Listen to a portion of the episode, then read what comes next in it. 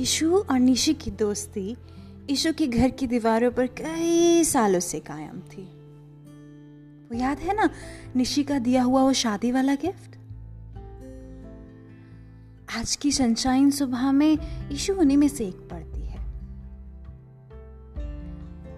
बहरामियत और मासूमियत दोनों ही आपके गुण हैं। पर स्थिरताओं के इस मंजर में हम आपसे बस एक चीज़ मांगते हैं। वो है आपके खुद से बार बार मिलने का तस्वुर वो क्या कहते हैं?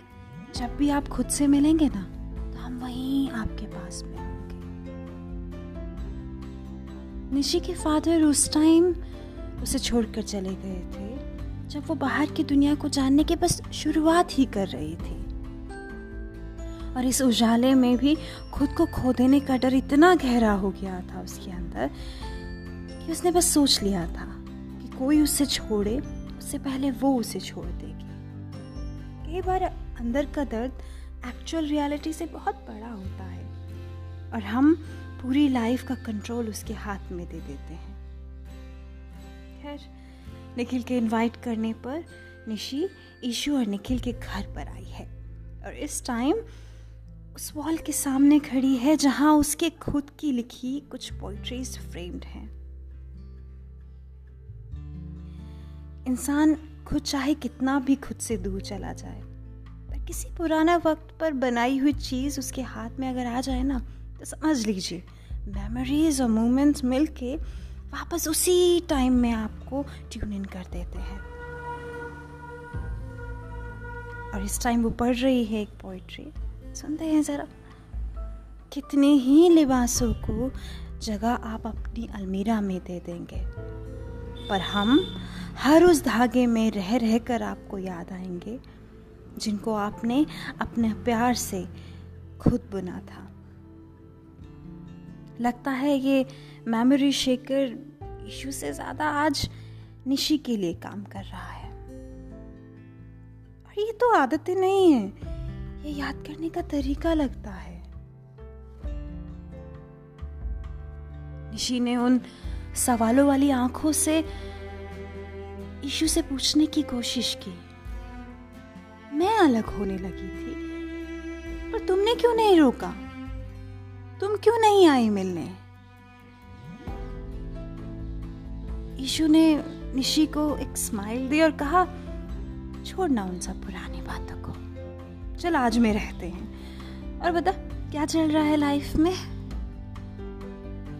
धीरे धीरे निशी ने बताना शुरू किया कि कैसे सब बदल गया है उसके अंदर। कैसे एक डर ने जगह बना ली है अपने आप। या फिर उसने जगह दी उस डर को। बहुत से सवाल हैं कि एक ये ह्यूमन कनेक्ट होना कितना इम्पोर्टेंट है ना?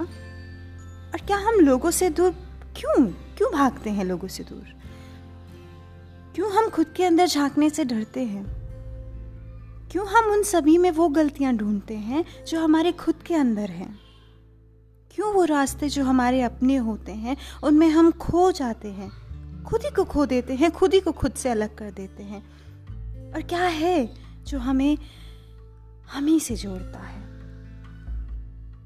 शायद इतने सारे सवालों का जवाब नहीं था ईशु के पास। पर पता नहीं क्या हुआ। और उसने निशु को गले से लगा लिया और कहा, बस।